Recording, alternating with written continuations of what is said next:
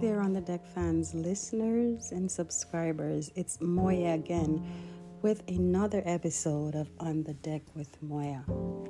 So, this morning I was just just struggling. I was struggling to find my center. I was struggling to find peace. I was struggling to get my feet steady. And for a quick moment, I felt inadequate. I felt so inadequate and my mind was just running. How many how many of you have ever experienced that brief moment when you felt like you were just not enough? When you felt like everything you you did wasn't good enough. Everything that you have been wasn't enough for the persons or the people in your life that you have been enough for.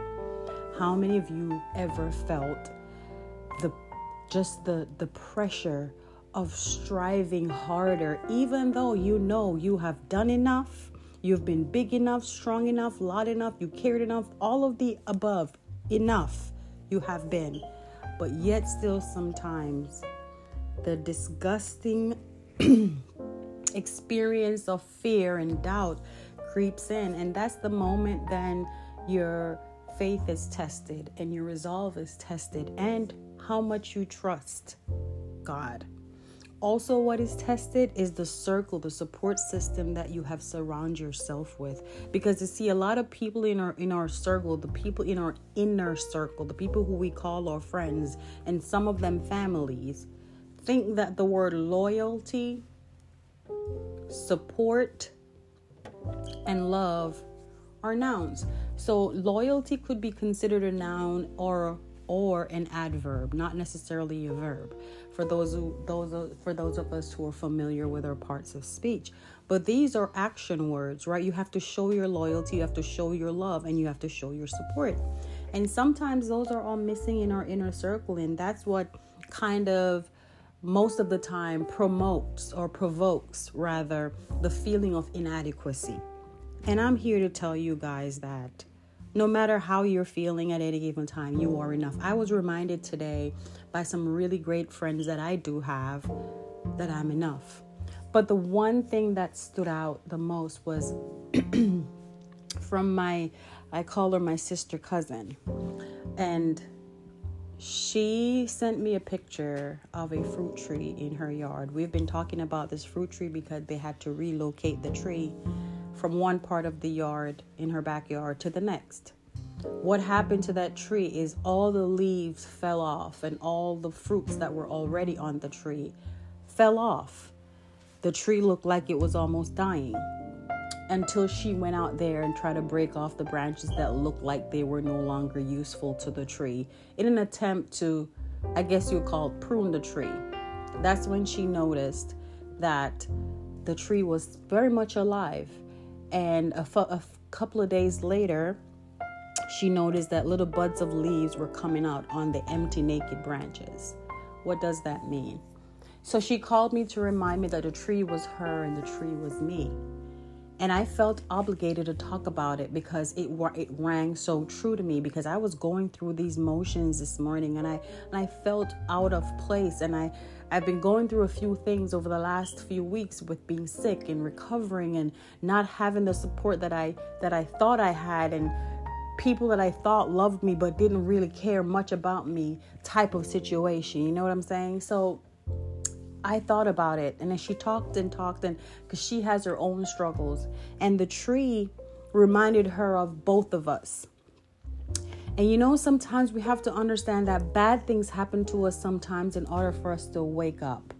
The shift in our life has to happen because otherwise we wouldn't pay attention.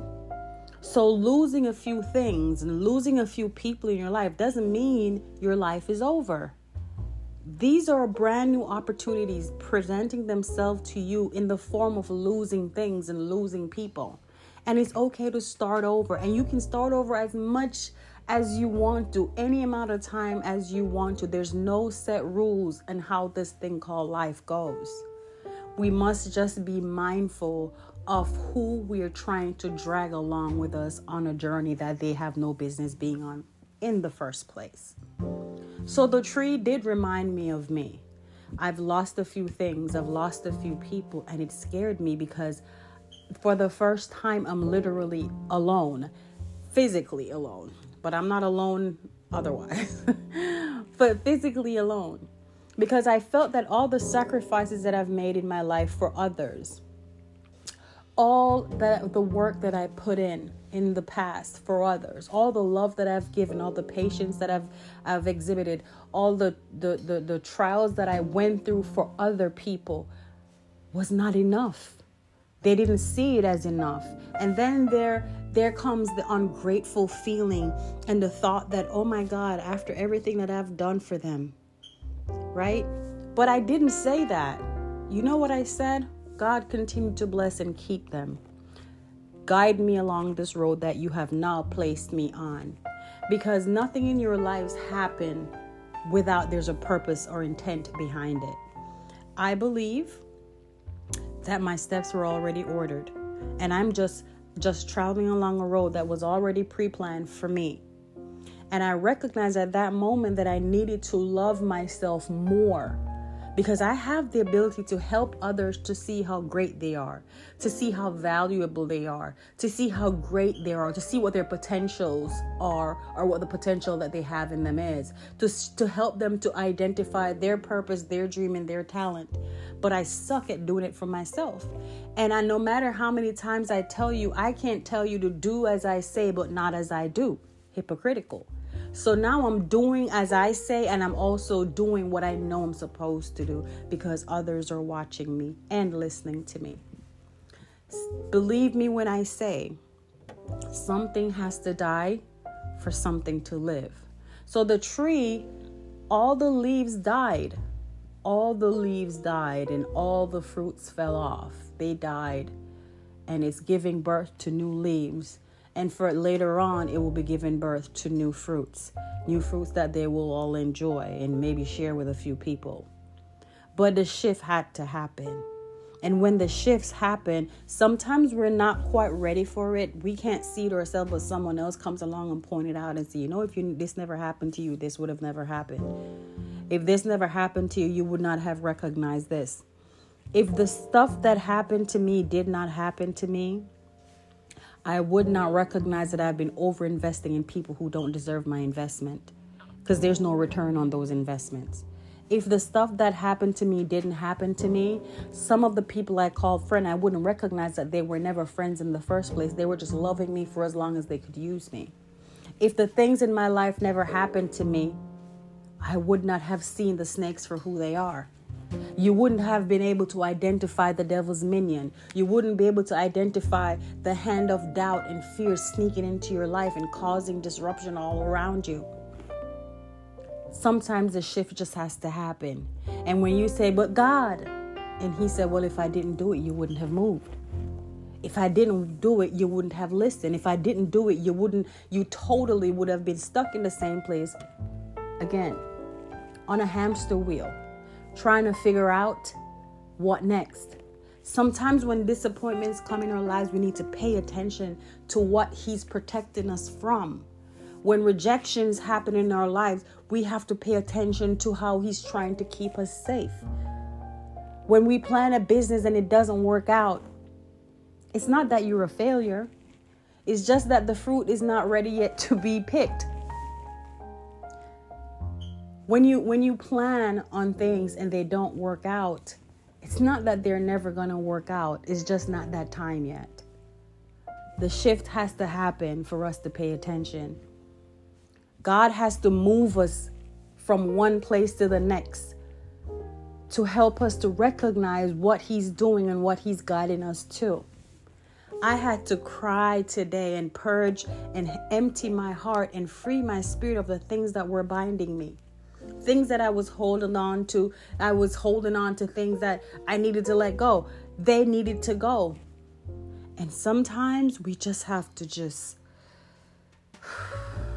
breathe and let go. Today, my friend Maureen said we need to stop holding our breaths and breathe. We need to breathe. We need to release that tension in our bodies. Free up that brow. Don't scrunch your brow. Straighten your shoulders, don't slump. sit upright, and smile. If we're breathing right now, we need to be grateful. And don't worry about the things that you lose. God's intention for our lives is good. Let's talk about Jeremiah 29 11. That's my favorite scripture of all time. For I know the plans I have for you. Remember, he never said anybody else knows the plans that he has for. He just said he knows the plans. And there are moments in our life we will experience our Joseph moments, we will experience our Abraham moments, we will experience our Jake, our Job moments, we will experience our Daniel moments, we will experience our David moments, we will experience our or, moments in the fire. We will, eh, we will experience our moment in the Red Sea. We will experience our moments in Mount Sinai. We will have those experiences. But we just have to prepare ourselves that whenever is happening to us, God is in the mix. He's always there with us. The shift had to happen. The shift had to happen for us to breathe. The shift has to happen for us to pay attention. The shift has to happen for us to understand that God is in control of our lives. But I remember one thing, and I'm going to remind you today control your mind, guard your mind, control your power. Because if you don't, someone or something else will. And I leave you with this as I usually do. You're wonderful and you're beautiful, and absolutely nothing about your life is a mistake. Have a wonderful evening.